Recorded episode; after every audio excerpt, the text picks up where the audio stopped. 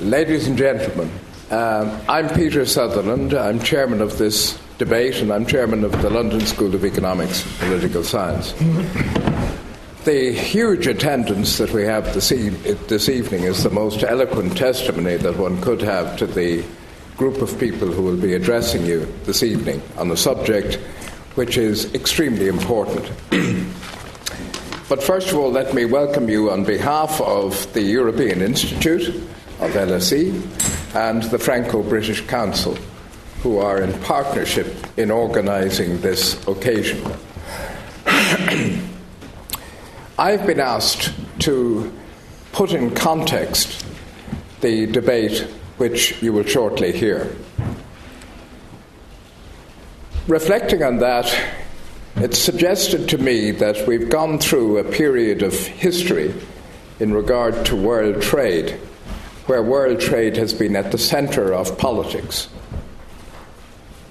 In the late 80s, in the European Commission, Pascal Lamy and myself witnessed the 1992 project, which was to regalvanize European integration, free movement of people, persons, capital, capital and services, and uh, services and goods.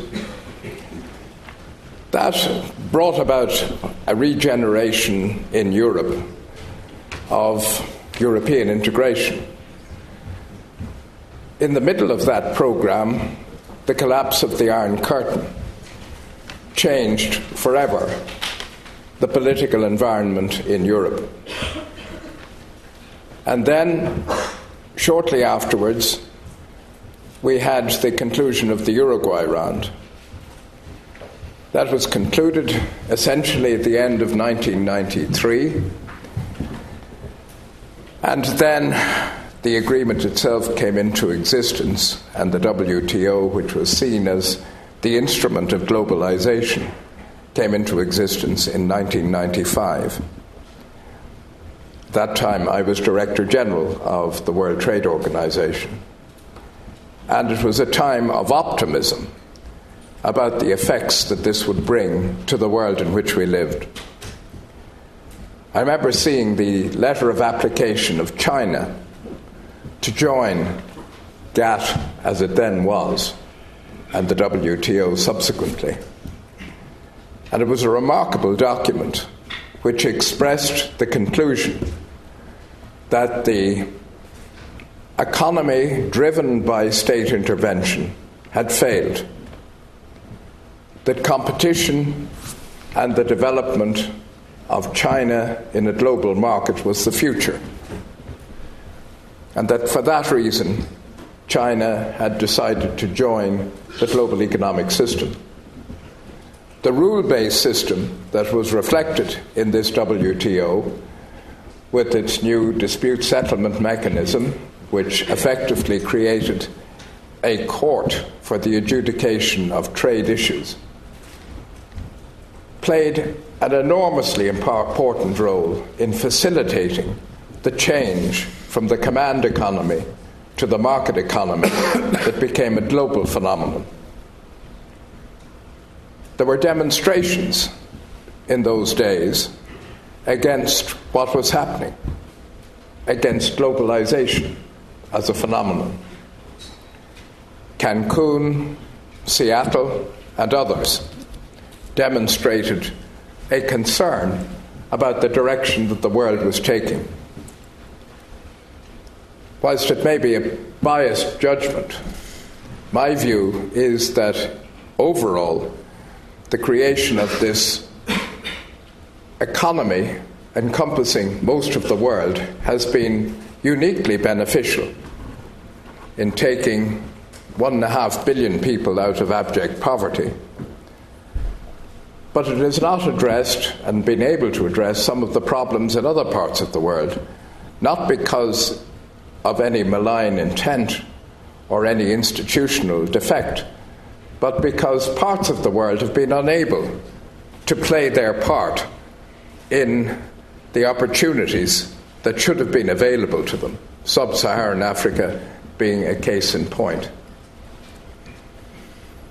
So we had, therefore, a changing world, a changing world full of promise, a Camelot of its time.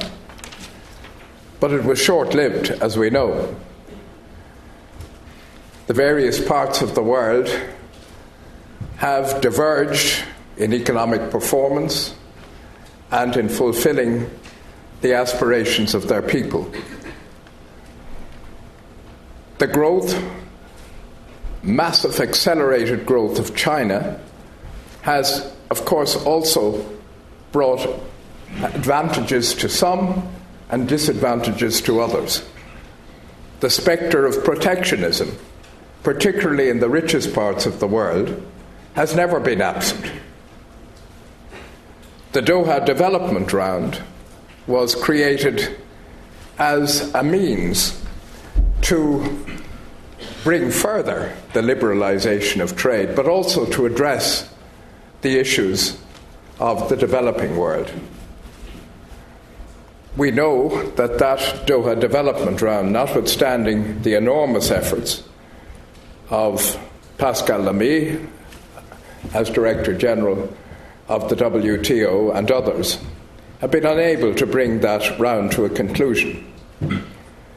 This is not the occasion to point the finger of blame, although I'm sorely tempted to do so. but there are a few culprits, and they're the usual ones. Except on this occasion, in my view, Europe was not one of them. The culprits have left a situation which has slowly fermented and gradually become a reality. And that reality is one which, as an old trade liberal, I find difficult to live with. Proliferation of numerous bilateral treaties all around the world. Jagdish Bhagwati, the professor in Columbia University, has described this as a spaghetti bowl of agreements with different standards, and in some cases, the powerful demanding provisions protecting labour standards or introducing non trade elements into the negotiations. To some of us, at least, this has both positive and negative effects, these bilateral agreements. They should open up opportunities for particularly for the developing countries of the world. They often do not as best they could. But they also create a discordance which is the result of the inevitable discrimination which is part and parcel of bilateralism itself because what the WTO and the GATT rounds that brought it into existence have sought to achieve is the principle of the most favored nation, non discrimination. Bilateralism of its nature poses the threat of uh, discrimination. And that brings us rapidly to the epitome of bilateralism, which is the subject that we will be debating this evening. What happens when you have the two major trading blocs in the world forming a bilateral relationship if it comes to pass? Which I'm not sure that it will. But if it does come to pass, what, happens, what is the effect of this and what is the purpose? Is the purpose to provide a building block for openness to other parts of the world? Or is there any belief of, by those who are fundamentally going to frame this agreement, the transatlantic partnership, that it will be open on a non discriminatory basis to the rest of the world? Will it happen? If it does happen, what will its effects be? And similarly, we have the Trans Pacific negotiation with 12 countries heading in the same direction mega regional trade agreements. Now, the argument here is a difficult one, And I'm going to stop at this stage and invite the others to speak on it.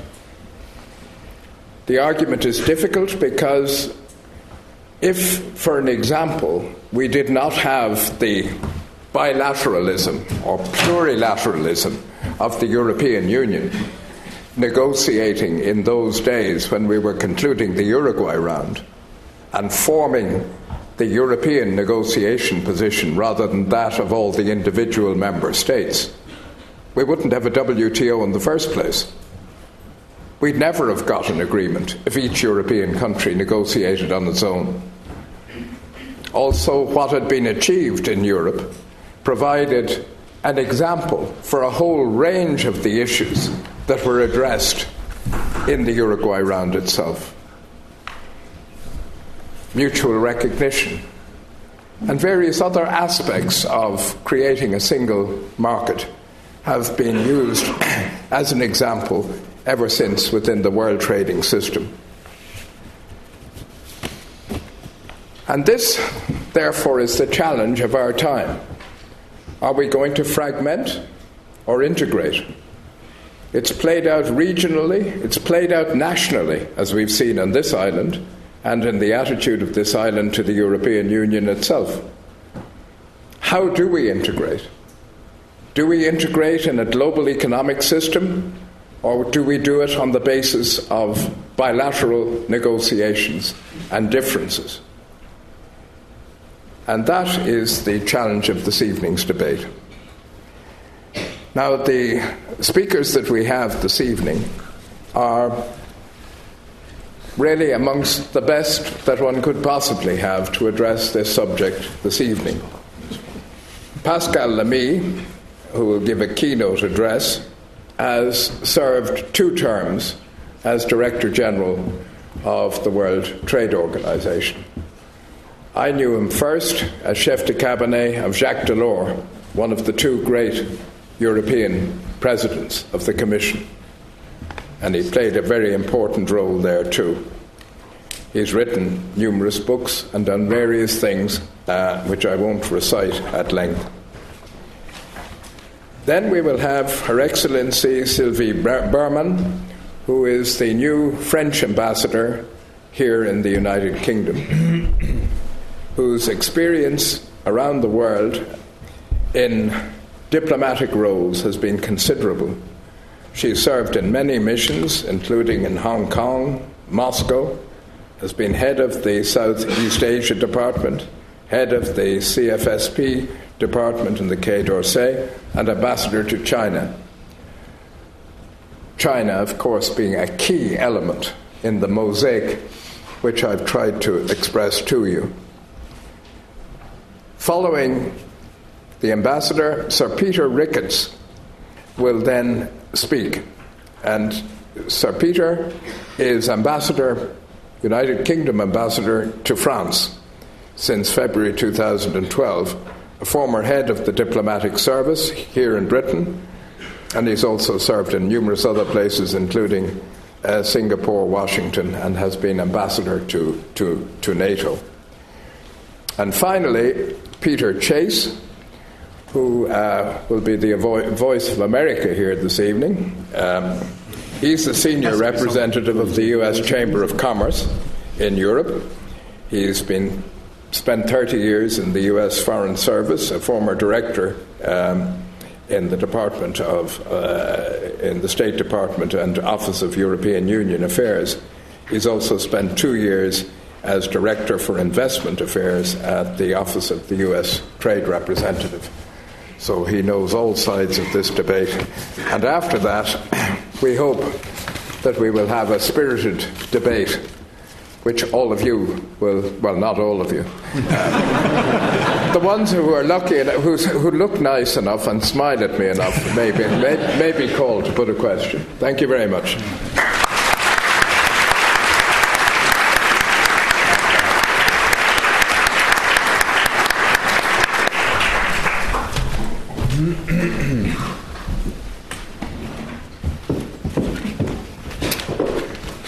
Well, good evening, uh, ladies and gentlemen. Uh, thank you, Peter, for this uh, introduction. Uh, let me thank both the LSE and the Franco-British Council for this uh, invitation. The topic of our uh, debate tonight is the transatlantic free trade debate, the final push, question mark. Now, this title obviously was chosen by the organizers uh, some time ago. Had they, uh, for instance, looked at the media about the transatlantic trade and investment partnership during recent years, uh, weeks, uh, or days, uh, they could as well have uh, replaced this final push by the final proof question mark. Because the reality, I think, uh, at least as I see it, is that uh, this uh, TTIP is not uh, on the right track. Uh, as we say in French, il est mal parti. Now, why is it so, and uh, what could be done uh, if uh, we want to redress this trajectory. That's the two points I will uh, briefly cover. Why are we in this situation?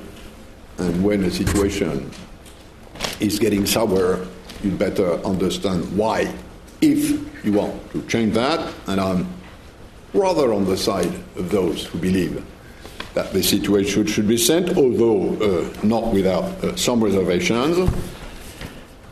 Well, uh, to put it simply, uh, and for the sake of brevity, uh, we are in this situation because they got it wrong. Now, who is they? they is uh, both sides, the European Commission on one side, and the US administration on the other side. And they got it wrong on uh, two grounds, which, in my view, are major issues. They got it wrong on the narrative, and they got it wrong uh, on the politics.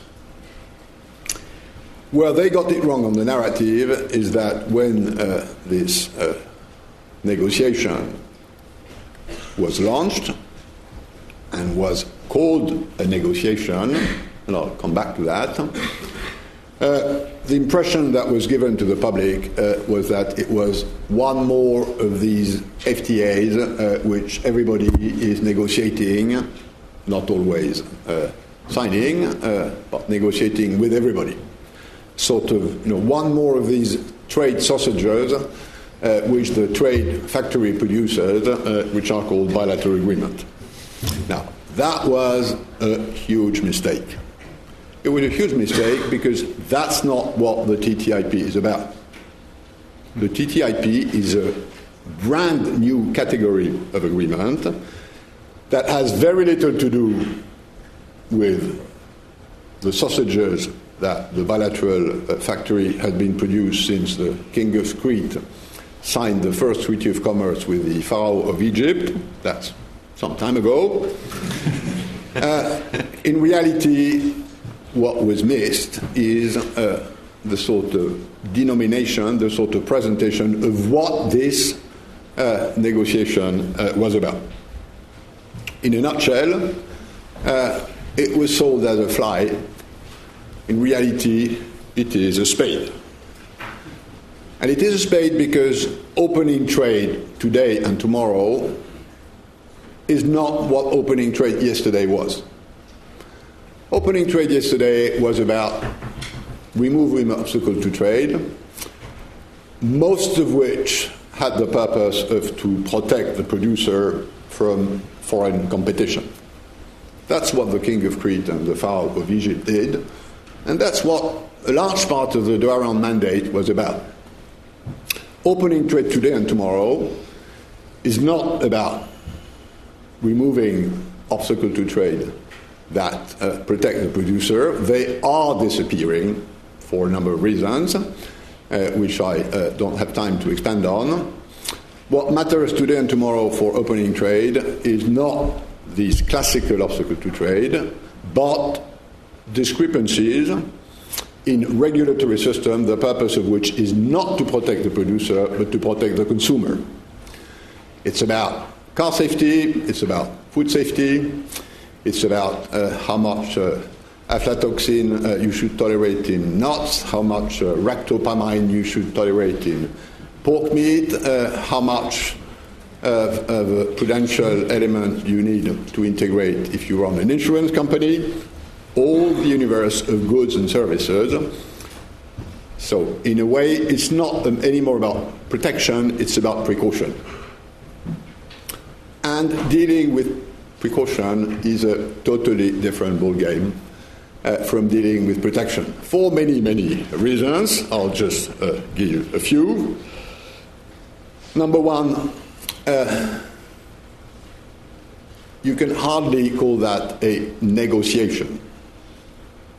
Precaution is not something you negotiate. Precaution is something you approximate. If there is a crash test system for European cars and a crash test system for American cars, the two agencies responsible for road safety are not really going to negotiate. They are going to work together and try and reach a similar standard so that if I produce cars uh, in Europe and I want to export in the US, I don't have to equip them with big bumpers, and the other way around, uh, if I produce cars in the US and I want to export them in Europe, I have to equip them with small bumpers, which we all know is a big obstacle to proper economies of scale, uh, uh which is what uh, opening trade uh, is about. Second, the political economy of this sort of endeavor uh, is also very different. If I'm a tariff negotiator, and I used to be a tariff negotiator for part of my life, I know my politics. Producers are against me, and consumers are with me.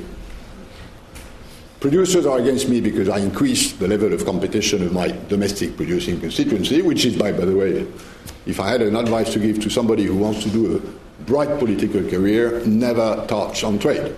it's terrible.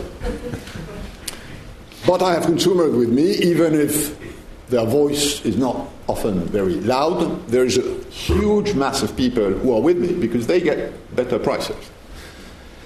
Now, if it's about regulatory harmonization, mutual recognition, as Peter said, which is how you approximate the differences in regulatory systems who have the same purpose, although not always for the same level of precaution, and even if it's the same level of precaution, not always through the same method, then the political economy is the other way around.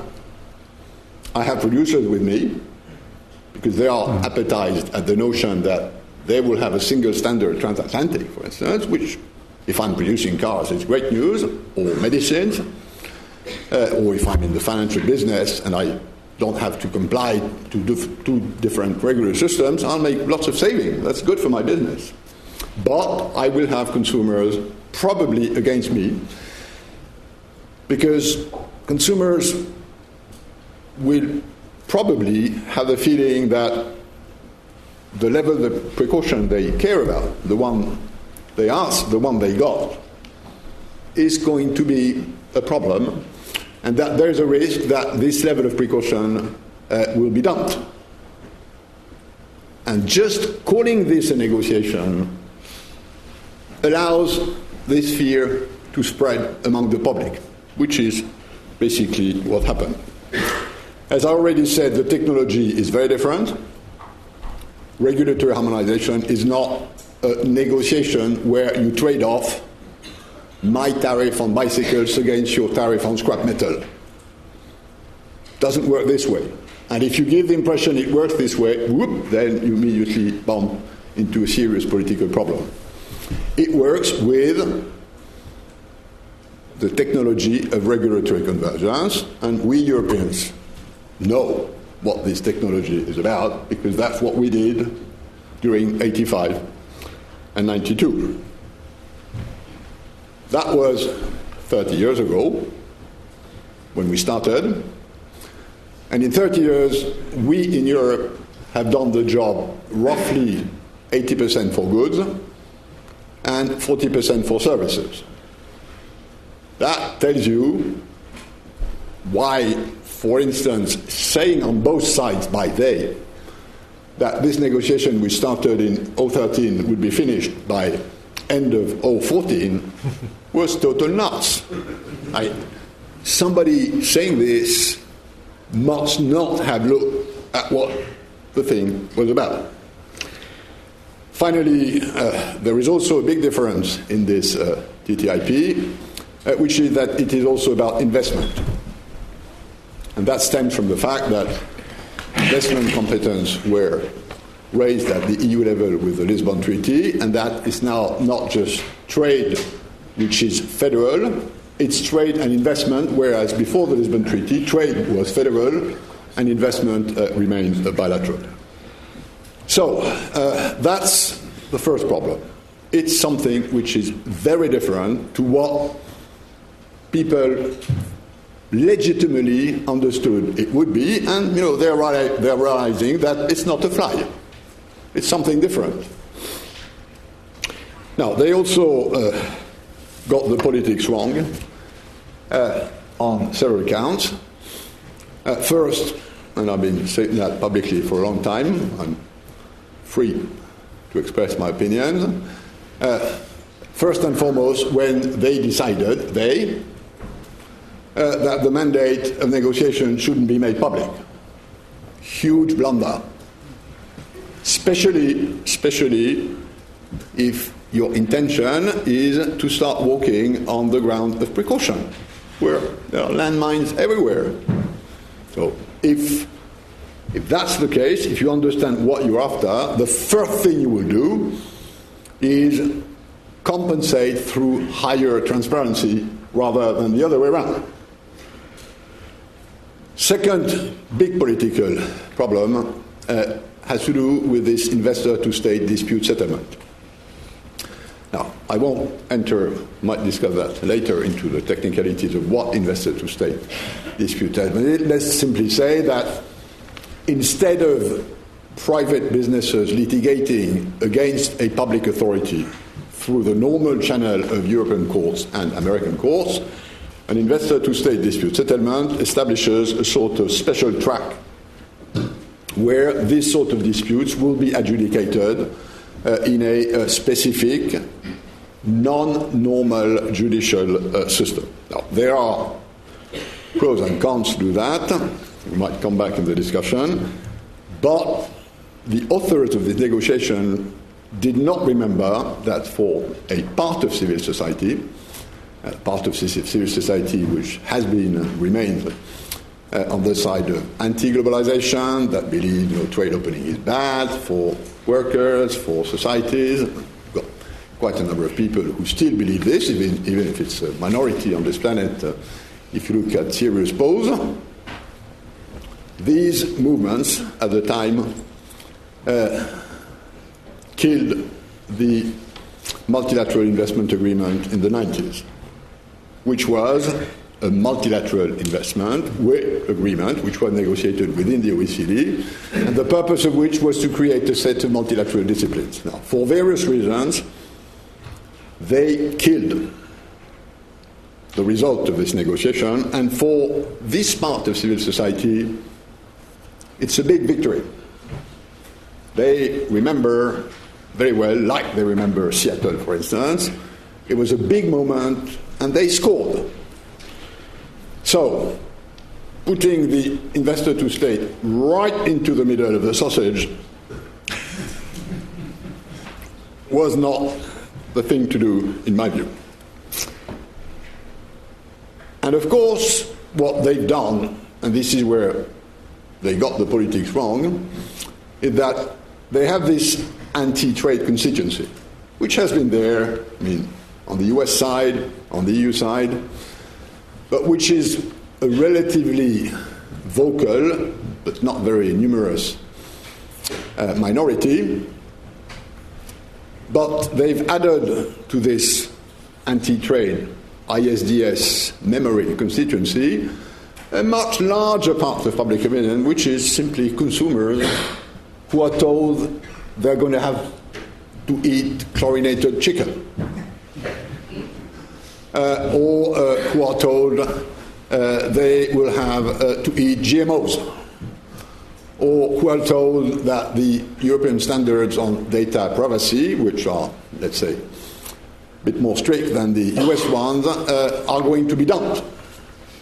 And bit by bit, that's uh, quite a large part of public opinion that you can mobilize in the name of these uh, fears about precaution. And by the way, uh, trade specialists will remember that ACTA, which was the plurilateral trade agreement which was reinforcing uh, intellectual property protection and disciplines uh, against counterfeit, uh, it happened to ACTA two years ago what happened to the AMI in the 90s. It was killed by civil society, notably in the European Parliament. So, this warning shot, in my view, uh, should have been uh, noticed. Finally, uh, before I go to a few uh, suggestions on, if possible, how to redress this, uh, on both sides, they've gravely misappreciated uh, the change that happened in German public opinion. Peter and myself, we've been in trade negotiations for many, many years. I was European Trade Commissioner. There was one country in Europe who never had any problem with negotiating and signing and implementing trade agreement, and the name of this country is Germany. And as we know, it's not a minor country in the system. Now, Germany's public opinion today is against the transatlantic investment and trade partnership. And why is it so?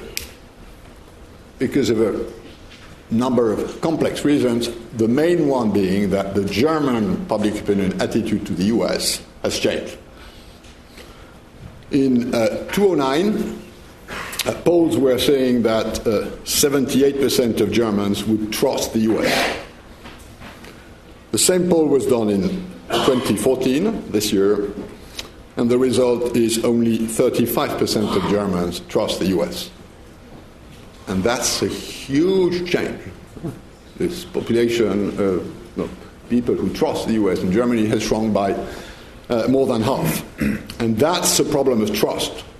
And given what I said about the new rounds this negotiation is entering into, which is precaution, lack of trust is a terrible thing. If you don't trust the regulator on the other side, it's going to be very difficult to get to any sort of convergence. Now, uh, let me now, uh, before I conclude, uh, try and throw a few suggestions which stem from this uh, diagnosis. First, if I were they, and I'm not, uh, I would, the first thing I would do is adjust the narrative, adapt the narrative, call the spade a spade tell public opinion what this uh, exercise is about. It's 20% old stuff, classical market access tariffs on uh, agricultural products or footwear or ceramics or SUVs in the US. It's 90, 80% about this regulatory convergence issue. So this should be told frankly, openly, and explained uh, to uh, public uh, opinion. And it wasn't done so. I mean, the European Trade Commissioner once said, oh, what we're trying to do uh, is a transatlantic common market. And immediately, the communication people in the Commission, no, no, well, I mean, don't, don't you care about what he said. This guy is doing gaffes, you know, quite often. So, no, no, no, no, no. Because they, but the reality was, as often, in uh, lapsus, uh, that was that is the reality. Now, how far should we go?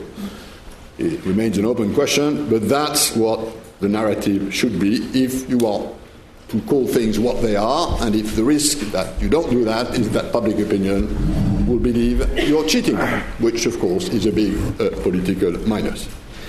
Second, as already said, uh, move to hyper transparency. Uh, transparency is the best uh, prophylaxis against uh, rumors, uh, who can easily proliferate when it's about nightmares about risks uh, and precaution. Third, if this investor to state dispute settlement has to be kept, if, and to be frank, I personally am not sure it's indispensable, uh, because in order to make the case for a specific investor to state dispute settlement between US and EU, you first have, if you're European, to say that you don't trust US courts, and, you, and if you're American, that you don't trust EU courts, which is not the real good first step for a negotiation about the partnership. But let's assume some would believe there are more pros than cons. Uh, then, uh, in my view, uh, the case for this, and there are arguments in favor, uh, should be made uh, much more uh, clearly. Fourth, sequence this process properly. It cannot not be a long haul navigation. It will only provide results with a lot of time. And this notion that it's a free trade agreement that you conclude and that's it will never work. Again, look at the European experience. So you have to explain that it is a process that we start, that, that might give results in some stages, sort of early harvest, but, but don't give the impression that we are waiting for a sort of final trade off for uh, the thing uh, to come to life. Politically, my own stance on this uh, would be that the only way out to deal properly with these legitimate concerns about precaution dumping would be to say, and the negotiator should say it, if there is a difference in the levels of precaution, and there are differences, in some areas EU is higher, in some areas US is higher. If you look in detail at what happens in various production sectors, I would say if there is a difference, either of two things. A, we don't touch. B, we use the highest level of protection on either side. In my view, that's the only way uh, to move forward. And finally, uh, make it, and there I join roughly what Peter Sutherland said, uh, make it uh, something like an open agreement that uh, could be plurilateralized further than just transatlantic. There are a number of countries like Canada, Mexico, Turkey, Norway, Switzerland that are looking at that. And in order to get the benefit of this agreement, which at the end of the day would probably be to be a new high level benchmark for regulatory standards worldwide. If US and EU can agree on a high level of sophisticated standards, and there are the places on this planet with Japan where these standards are the most sophisticated, then it can serve as an inspiration for other trade agreements, including, by the way, on the issue of uh, social standards, which uh, a number of us care about. Thanks for your attention.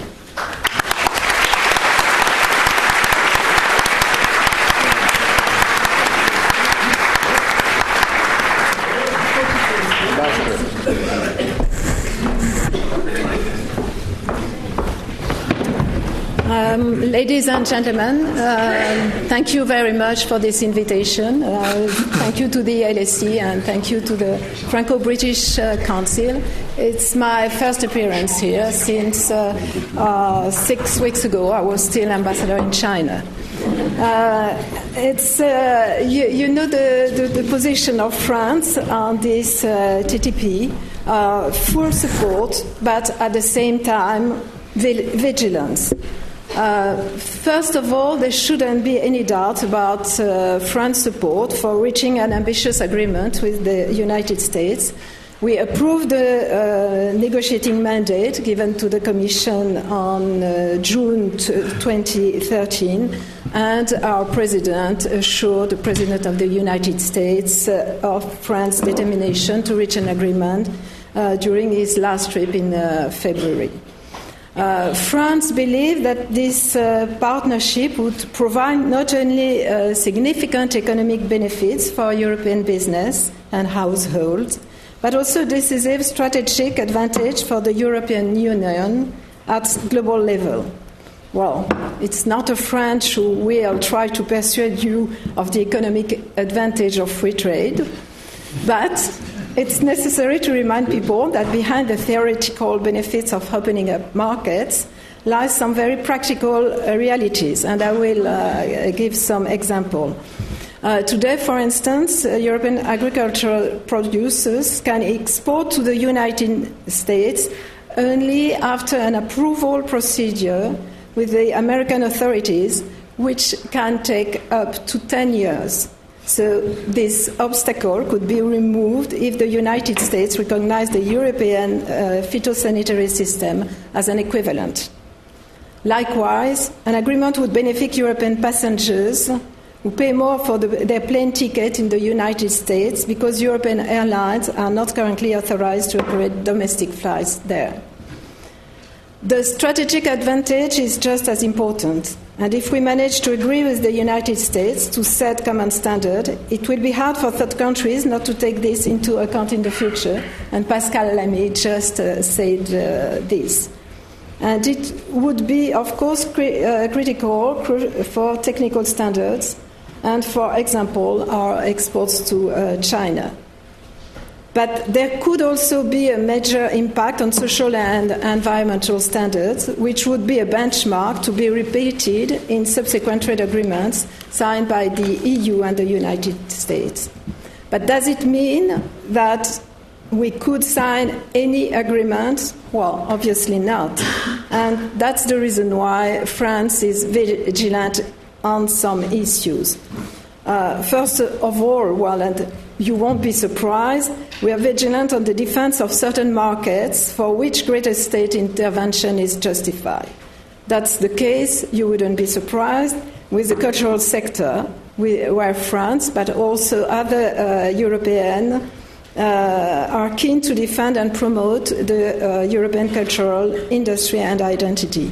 And on this specific point, I note that several British filmmakers uh, such as Stephen Frears, Mike Leigh, and Ken Loach, but also some American uh, film directors, such as David Lynch, mm-hmm. supported that approach in order to preserve artistic diversity. And moreover, the last Cannes Festival jury, President Steven Spielberg, called the cultural exception the best way to support uh, diversity in filmmaking during uh, the closing ceremony remarks. And when I was in China, uh, the, the letter, the open letter from our Minister of Culture, was translated into Chinese and supported also by Chinese uh, film directors. So it's not only uh, to defend, or to protect a system, it's also uh, really for cultural reason and to preserve diversity. It's not in the mandate, that's good, but I wanted to explain why, because sometimes France is criticized for what is called uh, cultural exception. We are also uh, uh, vigilant on other issues. Uh, we are attached to preserve and promote social and environmental norms and standards. We are vigilant also on the scope of the agreement. France is supporting the partnership because its very aim is to go beyond reducing custom duties and cover what are commonly known as non tariff uh, barriers.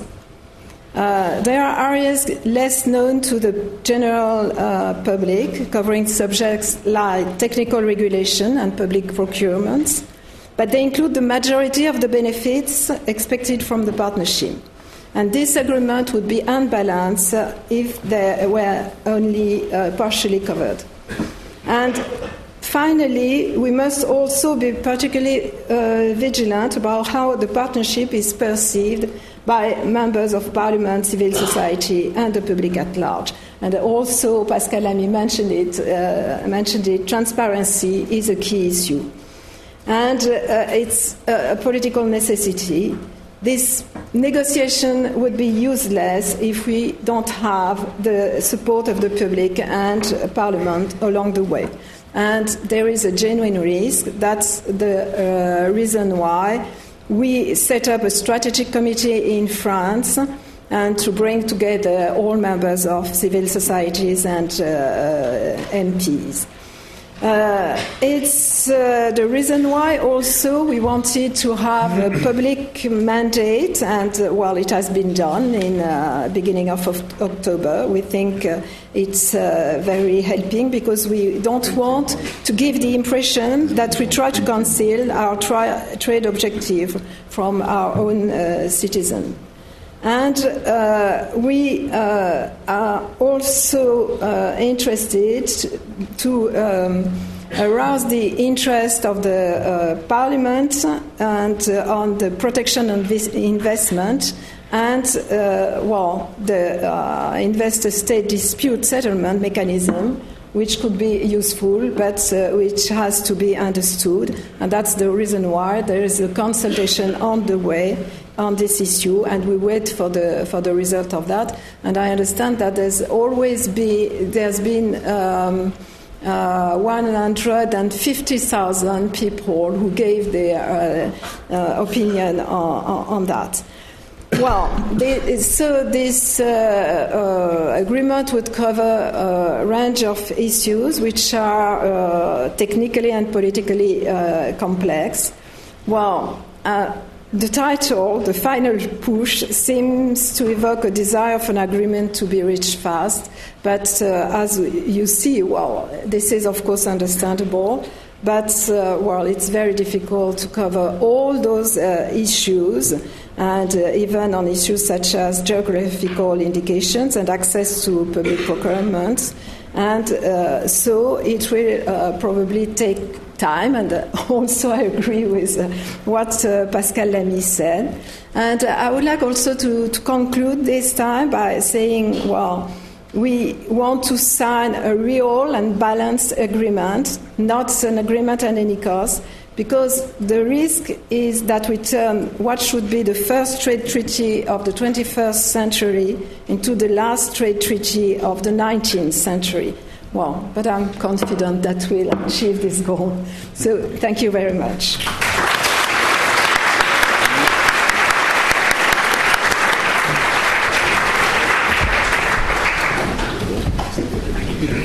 Peter.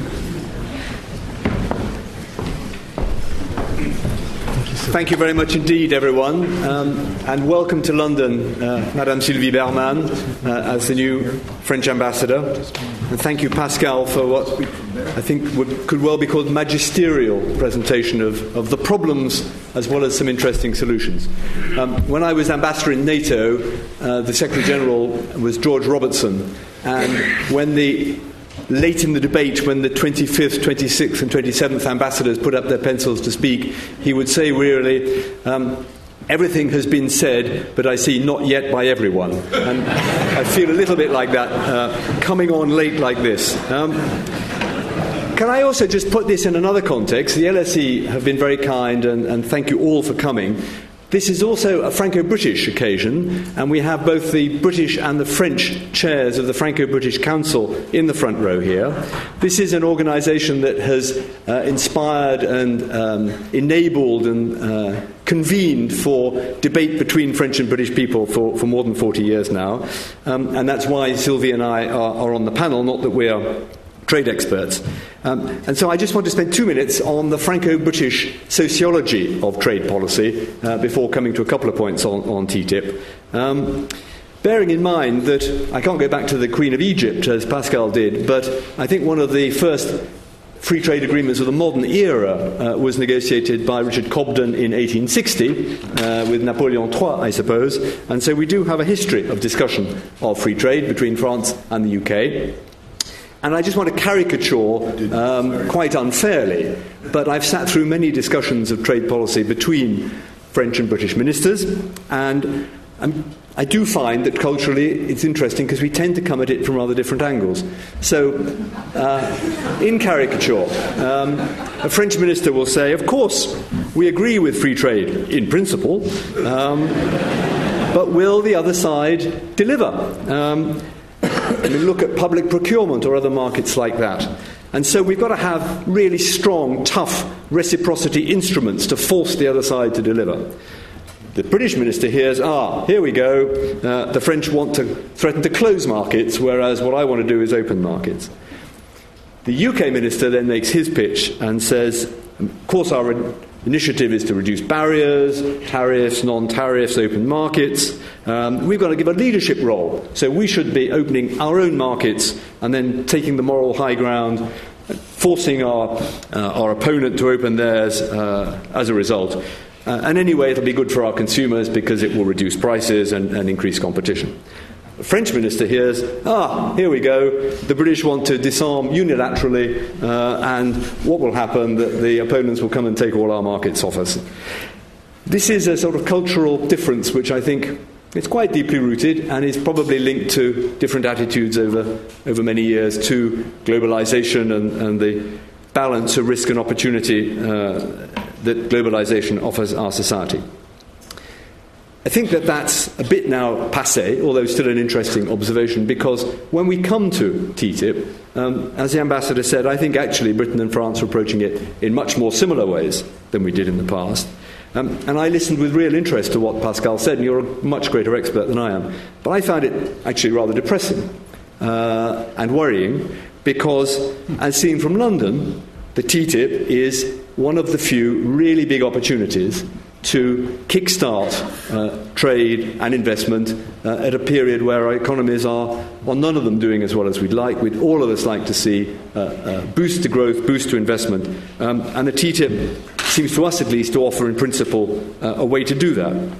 Um, of course, we would all have preferred to work towards uh, the Doha agreement that, that um, Pascal Lamy worked so hard to achieve, but that seemed to be a bit like an oasis in the desert, always just receding in front of us, and we never got there. And so, certainly in London, our feeling is let's Let's do what is doable, and if doable is the plurilateral agreements, let's do them. Let's first of all complete the single market in the EU. Uh, there's still a lot of work to be done to derive all the benefits in the EU, uh, in the area of uh, digital services, for example, in the area of energy. Uh, we're far from having a single market in the EU, so let's get on with that. Um, but also, let's get on with the TTIP. It is an area where we had uh, some enthusiasm from President Obama and the US administration, as well as from the European side. We are the two great trading blocs in the world. Of course, it's not mostly about uh, reducing tariffs, as you said, um, but there are enormous gains to be had. If we could overcome the difficulties which uh, Pascal Lamy points to, then we, we, we, calculate in the UK something like £10 billion a year to the British economy if we had a fully successful TTIP. There'll be many people in this room much more able than me to, to say whether that is true, but even if it was a part of that, it would be a very valuable boost to growth at a time uh, where we all need it. Your points about this is more about addressing the issue of precaution rather than protection, I think, are very interesting. Um, and clearly, we need political leadership to explain to people what the issues really are. I'm not quite sure. I mean, it's dangerous to, to um, question uh, Pascal Lamy, but I can see that in the question in the area of food security, for example, or GMOs, of course, that applies. But public procurement, is that an issue of precaution? Financial services? I mean, I think there are areas where uh, it is still um, some good old fashioned um, uh, instincts to, to protect the home market that we need to address, even with the US, even in TTIP.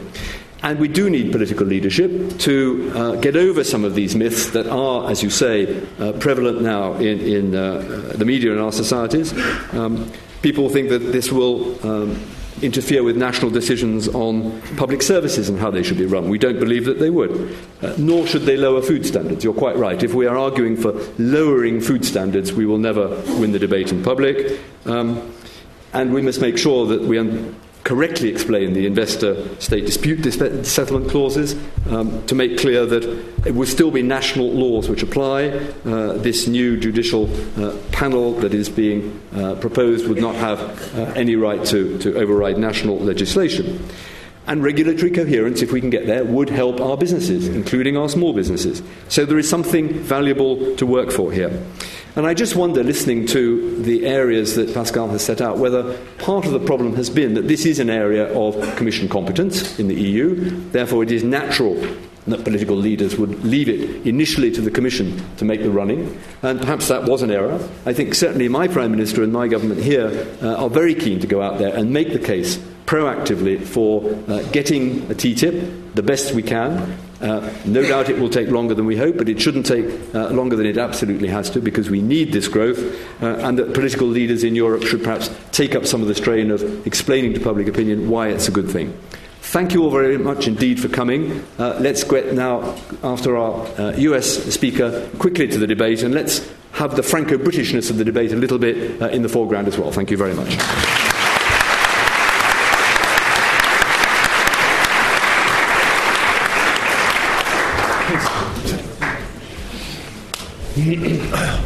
I don't know if this mic is turned on. Is it? Can you hear me? Then what I'd like to do is I'd like to go to the discussion very quickly rather than get up and talk at you. I'm just going to give a few remarks because First, this has been fascinating. Your analysis, uh, Mr. Lamy, Pascal, is 100% correct, but I'm going to make you happy because I believe strongly that the United States and the EU can do this agreement and they can do it quickly, and they need to do it in part, as you said, by improving the narrative and explaining clearly what it is we mean when we say do it clearly with respect to regulatory issues in particular. One of the things about changing the narrative is I always say to everyone I talk to is stop using the words non tariff barrier to trade. Because regulators, their job is to protect our citizens, our consumers, our environment, our financial structure. Their job is to stop trade in unsafe products or services, whether those goods are made domestically or foreign. So if you look at a regulator and you say you're a non tariff barrier, they look at you and say, You're damn straight I am. That's my job. So, you know, so, you know, if you're going to work this, you have to work it with them. You have to think about how you're going to do it. And the reason that I say that we can do this agreement and do it quickly is because this is an area where architecture matters, where form matters. First, an underlying concept. You know, everyone, I used to be a diplomat, so I did this too. We all talk about values. We've got common values. I'd like to suggest that democracy is an operational issue here. There is, we are both democratic, we're both high income. It sets a different stage for regulatory cooperation. Democracy matters because there is a direct relationship between what the citizens and the voters want and the level of regulation they demand of their politicians and of their regulators. There's an operational, it works. It doesn't reflect just the view of, quote, the government. It reflects the view of the people. That we're both high income means that we demand high standards, and so we should. We can afford them, and it's part of who we are. That translates into the level of regulation that we have. And the whole thing about finding a way to do this regulatory cooperation in TTIP is to make sure that everyone understands that this is not about going to TTIP, is not about going to the content of the regulation on either side. The question is is TTIP able, can we build a bridge between in those areas where we have similar levels of safety? Okay? we have a beautiful mutual recognition agreement in the single most regulated product in the world. Large civil aircraft. Every single nut and bolt of a big Boeing or an Airbus meets government set standards and norms, right? We also happen to have a huge trade dispute in that area. And yet, our regulators know and trust each other to have said if the European Aviation Safety Agency says a new Airbus is airworthy, the US government accepts that, and vice versa.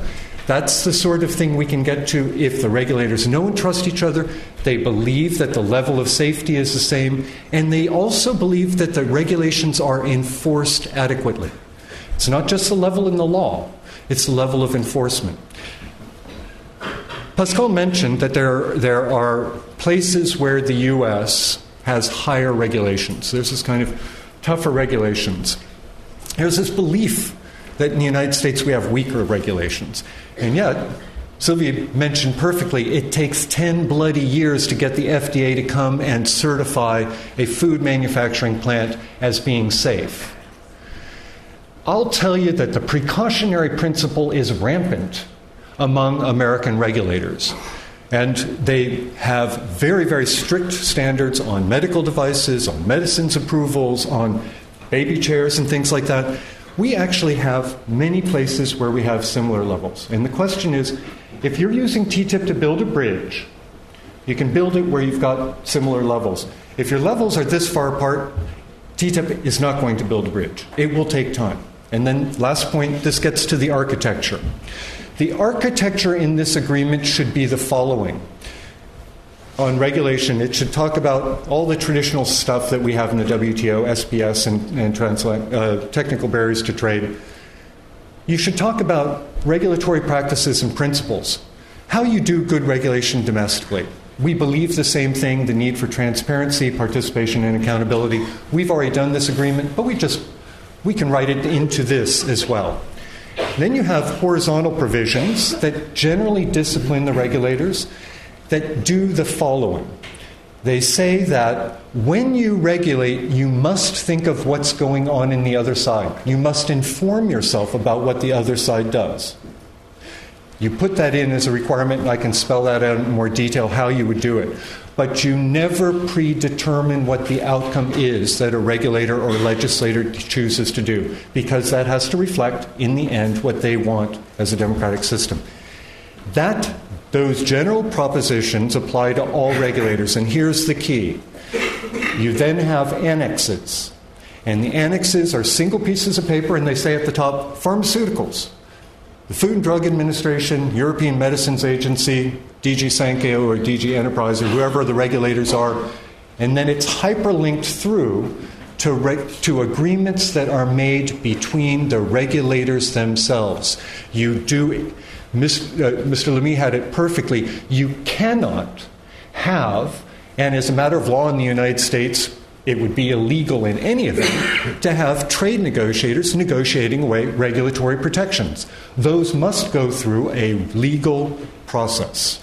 And if you have these annexes, and if people understand that is the regulators themselves that are choosing whether or not this bridge is going to get built, that they have control of it, then many of the concerns that I think people reasonably have about am I going to be trading away a level of safety? Is this going to bring in Chlorhühnchen to my, to my plate? Or whatever the case may be. By the way, FDA would never let European poultry into the United States because it's not clean enough. Just leave it. But if you have, if you have this structure, if you have this structure, then people can say if, if they have trust in their regulatory regulators, if they have trust that the regulators are working with someone else, then the narrative becomes not trade, but how do our regulators work together so they become more efficient and more effective in protecting our people? That's what we need to do. Thank you.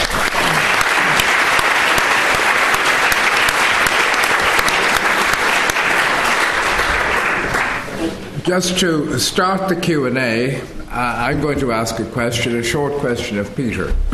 Um, how do you answer the argument that this is a rich man's club that will not be open to the rest of the world and would set the standards for everybody else in the world without their participation? It's actually very easy. Because remember my image of I've got my rules now. Europe has its rules today, right? The US has its rules today. And those rules are there. That is a rich, the rich man's club is the rules that we have today. Those rules make it almost impossible for African, for people who grow produce in Africa, who export that produce here to Europe, to export it to the United States because our Animal Plant Health Inspection Service has not gone to Africa to find out whether or not they're doing a good job keeping the pests, making the food safe. So the rich man's club is there. Okay, let's not kid ourselves. The question here is well, we're just saying, look, hey, maybe if that produce that's made for the European market and meets European standards from Africa, what if FDA and APHIS said, you know what? The European people have looked at that and they already think it's safe enough. Maybe we could too. Now, do you see what I mean? That would be a real opening. This is not a rich man's club in the sense of we're ganging up against the rest of the world. That's garbage. Can they join it? Here is now, here's an interesting thing. No, seriously. No, no, no. Think about it. Think about it. This is an interesting thing. I'm an American citizen. I want the food that my children have to be safe. If I believe that my regulators are good, I'm going to trust them. But they are politically accountable. They need to make sure that when food is imported into the United States, it meets the standards. Regulation, as Pascal said, regulation is not trade. Regulation is not trade. You do not multilateralize regulatory cooperation. It comes only if the regulators know and trust the regulators on the other side. Okay, open up. this lady in the fourth row. I'd be grateful if everyone kept it very concise. Okay, um, Linda Crawshaw. Um, Take several, yes. Okay, um, I have to say, first up, I really don't know who you think you're kidding. Um, there's, there's no growth in this, and there's job losses. Um, how strange that none of you have mentioned the, uh, the, the dominant role of big business in pursuing this agreement and in the new regulatory structures, because that is the core of it, but it's been completely missed out. Uh, I do have two specific questions um, which anyone can answer, and if you can't answer them, perhaps um, the lead on TTIP in BIS here, Mr. Edward Barker, could answer. Um, is the, uh, first of all, is the cultural exemption really a full exception from the TTIP? Because that has implications for the exception that people are pursuing here for the NHS. And the other question is um, the uh, the, there's strong feeling against TTIP in this country, as there is across the EU amongst the public, and there's also in this country uh, a majority of people who want to be out of the EU. Can anyone answer uh, whether, if we come out of the EU, we are tied to this agreement, or are countries being um, signed in separately as well as um, uh, together into the agreement? Thank you. Next. Next question. Yes, this gentleman over here on the right. Yes, fourth row, third row. Hello there, my name's Sam from Friends of the Earth. I'm, thank you very much for the presentation tonight. I'm not going to berate you, I'm just going to ask you a question. Um, so, you, you said, uh, that, that, wasn't a dig, by the way. Not, um, but, but, I just think with the Friends of the Earth moniker, you might think that's where I'm going to go with it. But um, so, trade deal for the 21st century, I would say one of the biggest market failures at the moment is that you can see is climate change. So, my question is seeing that the CEPR studies for this have said that by 2027 TTIP will have increased greenhouse emissions or at least sent in the direction in that way, the fact that the EU is using this agreement to push for the removal of the 40 year ban on oil exports from the US, the fact that the Fuel Quality Directive has been weakened in the recent weeks due as a result from Canadian lobbying through that agreement and also with US pressures, is the TTIP compatible with our climate objectives, and if not, why are we pursuing it?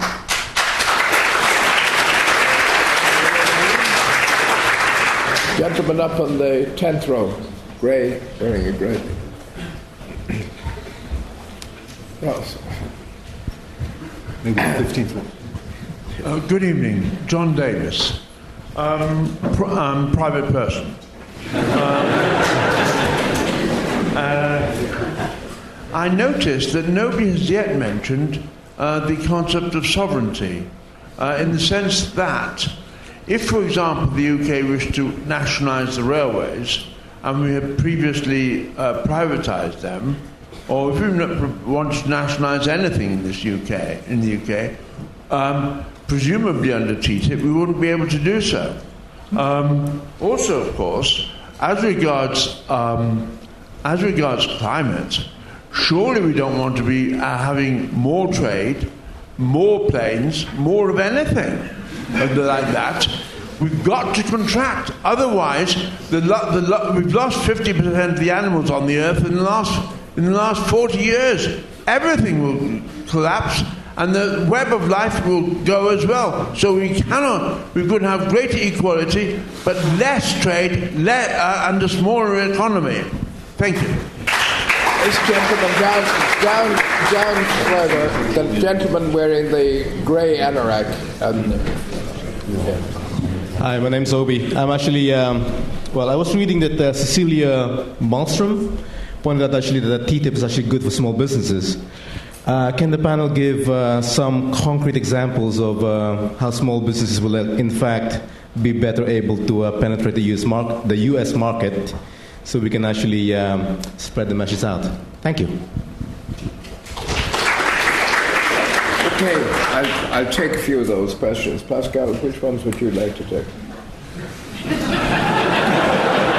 Whatever. All of them. No, no, no, no, no. no, no. No. Let's take the last one. Uh, I mean, I, I can take them all if you want to. Uh, it, No, no, I, no, I'm, I'm your obedient servant. You know more than we do, Pascal. Uh, on small business, I think the case can be made convincingly. Yeah. Oh, I don't know whether it works or not.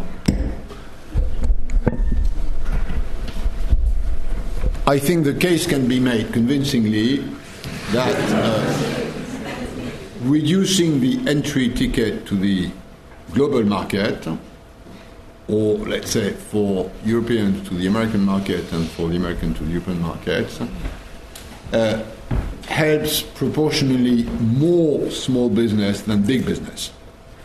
Uh, if, if today I want to go global, let me take a sort of virtual example. I'm in a business somewhere in this planet, I want to go global, export. I have to pay 5% tariff, which is the average worldwide weighted tariff. I have to pay 10%, which is the cost of red tape if I want to cross a border, which I will have to do if I want to go global. And I have to pay 30% because of these regulatory discrepancies that stem from different level of administration of precaution. So my big problem is not the tariff. I have a problem with border crossing, but that's for the WTO and it will happen. So let's say that will be cut by half in 10 years, and I'm left with a 30%. And the 30% is not that much a problem for a big multilateral company that can pay armies of lawyers uh, to understand these different regulatory systems and, let's say, politely adjust to them. If I'm a small business, I can't afford that. So these obstacles to trade are of major importance for me. Uh, on environmental standards, uh, that's right into the question of whether or not you approximate, you adjust the level of environmental standard in the US and in Europe. And mind you, I looked at that in detail. It depends. Huh? The Americans, for instance, don't have diesel cars. We have diesel cars. And the reason why the Americans don't have diesel cars is that it's bad for the environment. Now, what is true is that there are diesel trucks. And the reason for that is that the truck lobby in the US is pretty solid, as we all know. So it differs. It depends. And there's no sort of single thing like we Europeans are environmentally fine and they are terrible, nor the other way around. By the way, the precaution principle was invented in the US in an environmental legislation, which was the air pollution legislation of 1972. They invented the precautionary principle. They've moved from that since, but we imported it uh, from there. Finally, nationalization, nothing in a bilateral investment treaty would prevent nationalizing a business if a country wants to nationalize a business. The investment treaty will be probably about what is the process that you have to establish in order to pay a fair price to the person who owns this business. That's what the bilateral investment treaty will be about. But no country will accept to erode its sovereignty in uh, cases like that. And by the way, if you look at the existing bilateral investment treaties, and you've got thousands of them, uh, that's roughly uh, what's in there. Okay, um, I'll do the sovereignty one if I may. If, if a country were to leave the European Union, and subsequently the question was asked as to whether it was still part of the treaty which it, entered, it had entered into in regard to the TTIP, it would, it would be out of it. It would have to renegotiate. It's exactly the same argument as arose in relation to Scottish independence and what would happen if there had been a yes vote in Scotland. Uh, one imagines that the problems of renegotiation as a country would not be difficult, particularly for the United Kingdom with the United States. Um, I don't think it would be insuperable, but the immediate effect, I think, would be that um, if Britain were to leave the EU, then the various treaties which the EU was subject to would be vitiated insofar as Britain was concerned, and it would have to negotiate any external treaties itself again. Um, the reference, I'll also try and deal with the, issue, the issues, issues of sovereignty. The issue of sovereignty is not an issue in the case of this treaty, as Pascal has just explained. It's nothing comparable to the issue of sovereignty and the sharing of sovereignty in the European Union, when you can use national courts to enforce treaty rights, European rights.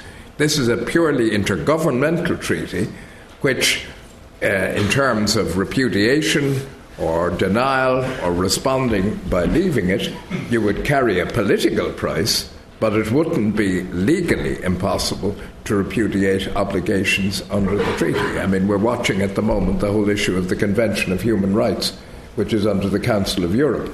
Uh, and not part of the European Union, and Britain possibly withdrawing certain rights there. It's the same basic argument. Peter. Would you like to? I have, I have thoughts on all the questions, but I think that they've been adequately answered. I hope they've been adequately answered, and I think it'd be good to go for another round of questions.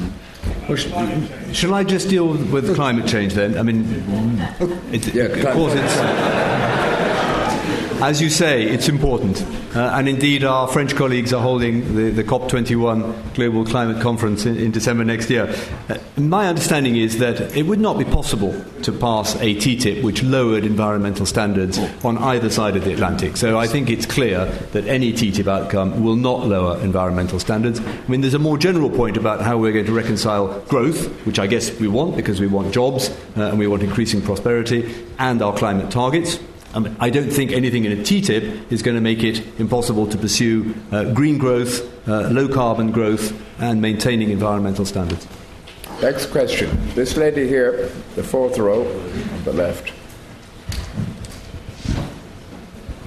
Thank you, Aline Toussaint. Just a quick question on the role of the European Parliament. I think, Madame Ambassador, you mentioned that the French government has set up this group to educate members of the civil society, but I, I understood that it also included members of the European Parliament, from what I understood from what you were saying. Is that because governments are anticipating any difficulties in getting a deal through um, uh, the European Parliament after the end of the negotiations? My question, especially in, is asked in the context of the latest 2014 European Parliament election and the new leadership at European Parliament level. Thank you. Uh, yes, uh, Mr. de Boissieu. I can, I can take Uh, Christian de Boissieu, I'm professor at the Sorbonne in Paris and co-chair with you of the Franco-British Council. Uh, merci, thank you very much, Pascal and the other of the panel, but no one talk about exchange rates. My view is that you cannot decouple the debate about, about trade from the debate about exchange rates. And you know, uh, the, the context today is a context of what was called a currency war, whatever. Uh, you know, ambiguous could be the expression. And from this point of view, I want to have your reaction. Even if it is bilateral, the issue about the exchange rate between the US dollar, the euro, the pound sterling, and also, I would say, the yen and the ch- Chinese yuan is not out of the debate. At some point, you must introduce the monetary dimension, which you cannot fully decouple from the trade aspect. One more question. Uh, gentleman with a beard here in the fourth or fifth row on your left. There, yeah. I just wanted to ask about jobs because you didn't seem to mention that too much during any of the talks. And as I understand it, I might be wrong, but I thought the CEPR said that they estimate that something like a million jobs will be lost between the both in America and between one and two million between the EU and the US. So I was just kind of wondering when, when we were quoted this figure of 10 billion pounds or 500 pounds per family. Obviously, if somebody hasn't got a, got a job, they're not going to be £500 better off, and this is in 2027. So I was just wondering, how can we be sure, or why should we think that these benefits are going to accrue to everybody and not a certain section of society?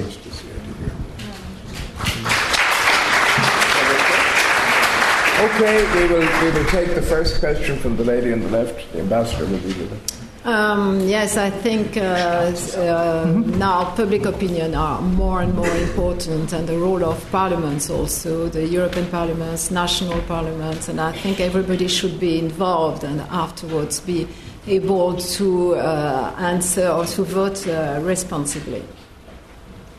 Um, Peter, if you any. Sure, I'm happy. I'm happy to take uh, both of them. On the question of exchange rates, yes, of course, there's an exchange rate dimension to the economic relationship between two countries and their relationship with the world. Question is, do you need to solve it in a trade agreement? And the answer is no. So, I, but everyone is cognizant that exchange rates are there, and there are many, many other issues there.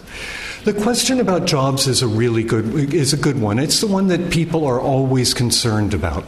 You know, I worked for a couple of years with a, a Democratic senator from New Jersey who had to spend a lot of time explaining to his constituents why it was that trade was good, what it was that trade did. And there's the question of, I personally think that if you have a country where there's no trade at all, okay, pretend there's a country where there's no trade at all, and the country grows and the economy grows, it will never grow evenly. There will be one part that grows more quickly, another part that grows more slowly. Some parts may even, even as the economy is growing, some parts may go down as other parts go up. That is just endemic to change and growth, that things go up and down relatively or not. And the job of governments is to help their citizens adapt to that change. Now you enter the you, you bring into this equation no no no, no country is an island, no man is an island, yeah. And the fact of the matter is, we're all bound together. So you've got trade and interaction between us, interaction that brings a lot of good. For at least, you know, when I spent a lot of my time, my life in Asia. I feel enriched by what I've met, what I've learned, the, the Asian art that I've done. Trade for me has been good in that sense. But trade for my daughter has been very difficult because even in the professions, there's an impact on globalization. You don't get a law degree from a big law firm and immediately make $16,000 billion, right? It's changed. This is a change that all of our societies are going to go through as we grow and change, uh, as we grow. TTIP will create growth. It will create net new jobs. And people say net new jobs, and that's very important because in that term net, some people may not benefit as much as other people do.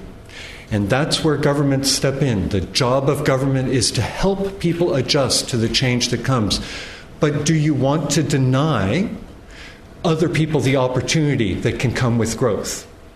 And this is, this is a public policy issue that I think any government and any politician needs to address how you manage change.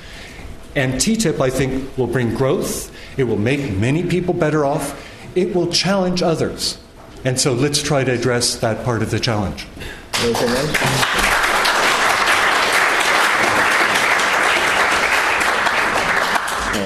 I think we should take more questions. Uh, on the whole, I disagree with uh, De Boissieu on exchange rates.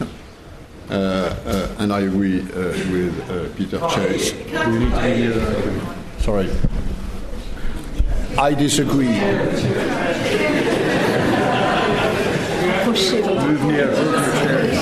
I disagree. The problem that they, they have to switch the microphones each time.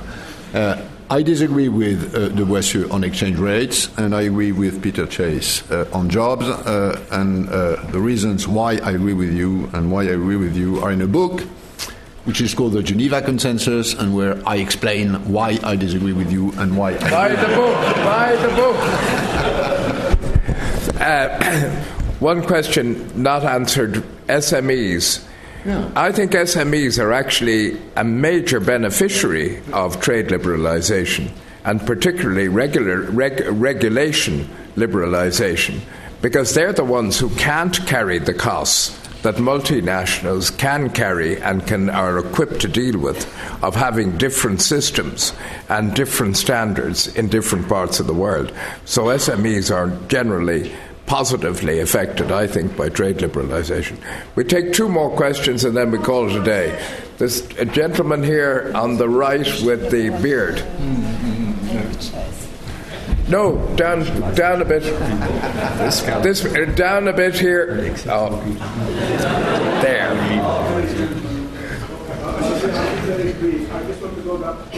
Is that working? Can you speak on your microphone?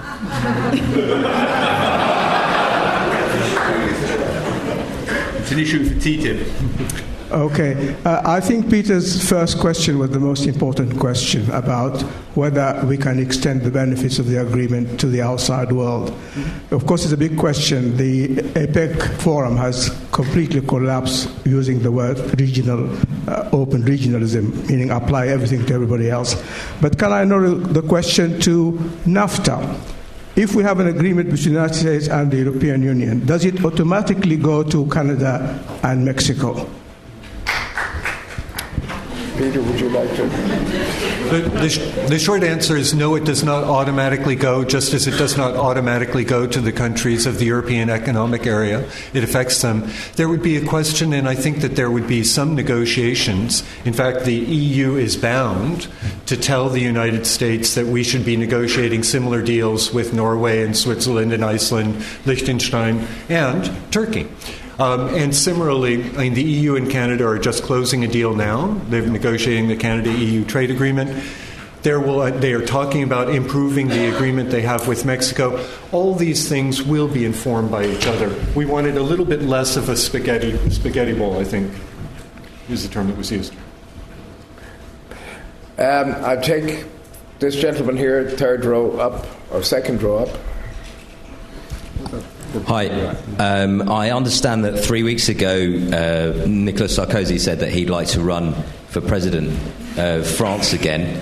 And in that same speech, apparently, he said that uh, whereas previously he told Total that they can't frack in France, his stance has changed and he now says that the precautionary principle condemns you to paralysis in the face of choice, and that now he believes that one should adopt the responsibility principle, the one in which you take responsibility for your own actions.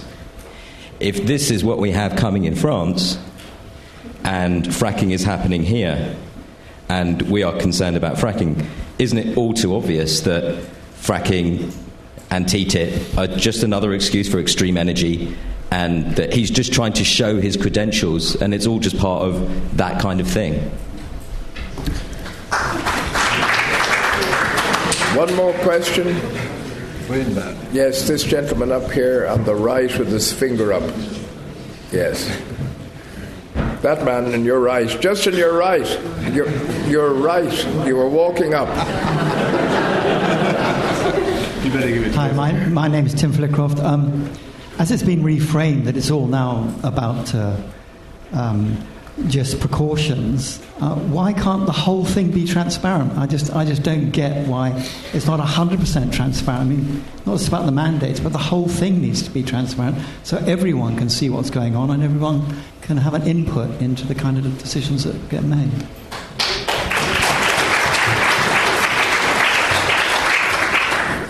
I'm, I'm going to have to curtail the questions now, and I will just ask everybody if they have any final comments to make on the panel, either through the questions or more generally before we conclude. And I'll start with you, Pascal. Right. On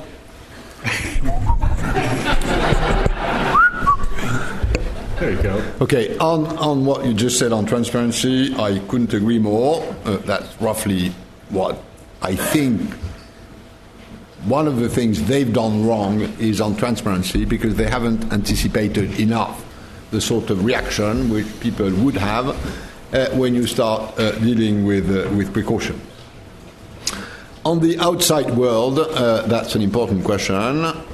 And my own personal view on this is that WTO should be given by its members a mandate for overseeing and monitoring regulatory convergence. Hmm. Hmm. There is ground for that in the two agreements in WTO that deal with sanitary and phytosanitary measures and on technical barriers to trade. So there is some ground for that, but there's nothing like, and I'm talking to specialists, an Article 24 that says that you cannot establish tariff discrimination without a price which is liberalizing essentially all trade.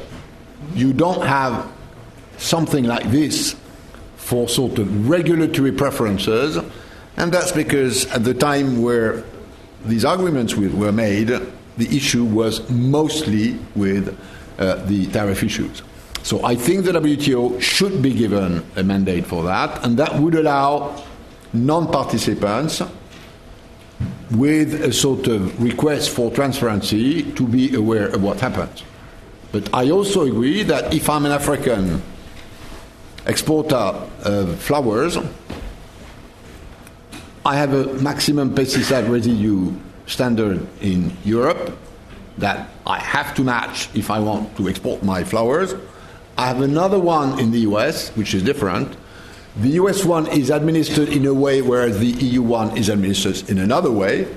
If they harmonize their level of content of maximum pesticide, and if they harmonize the way they administer it, that's going to be good news for me. I'm going to be able to access this market in much better conditions which, by the way, is the reason why, at the end of the day, when the Euros did the internal market, there was, remember, this syndrome about Fortress Europe. Nothing like this happened. The people who wanted to export on the EU market were absolutely fine with Europeans getting a level playing field because it's also leveled by them, for them. So that's, that's the sort of external aspect which I think we also need to keep in mind. Any further comments? Peter? Um, yeah, I mean, first, I, I, the issue of transparency is underlines, in fact, what I was saying about this whole issue of regulatory cooperation. First, I think both in the United States and in Europe, in general, we believe that things can and should be, our political process can and should be transparent.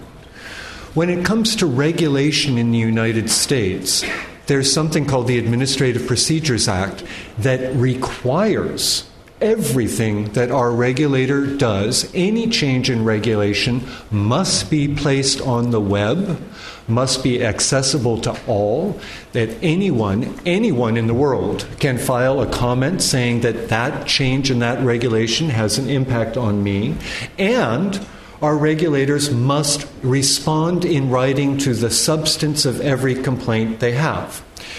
I personally would like to see something a little bit more robust, a little bit uh, in Europe, because they have some aspects of this, but some they, they don't. The whole idea of regularly responding in writing to every substantive complaint received is not there. But I think that if you understand that that's the legal reality in the United States, by definition, nothing that's agreed under under the under this that affected US regulation at all could be untransparent. It would have to be transparent. It would have to go through that process. And I think that this is an important thing to say. The, the question about fracking look, TTIP per se says nothing about fracking.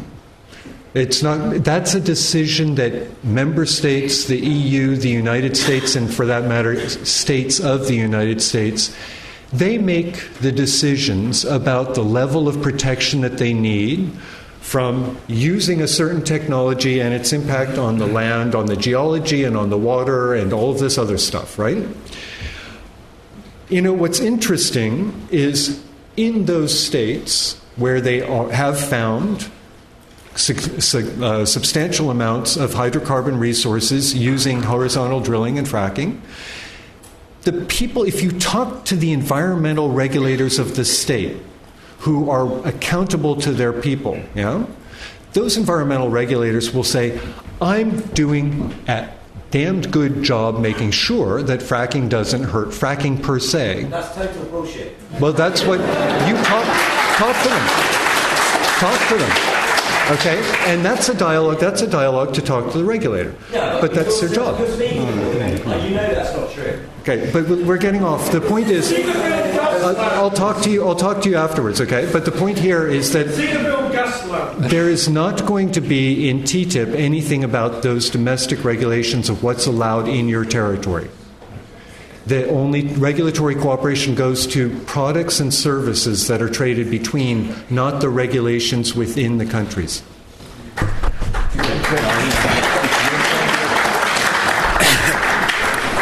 Ladies and gentlemen, on your behalf, I would like to thank the panelists for their contributions and debate.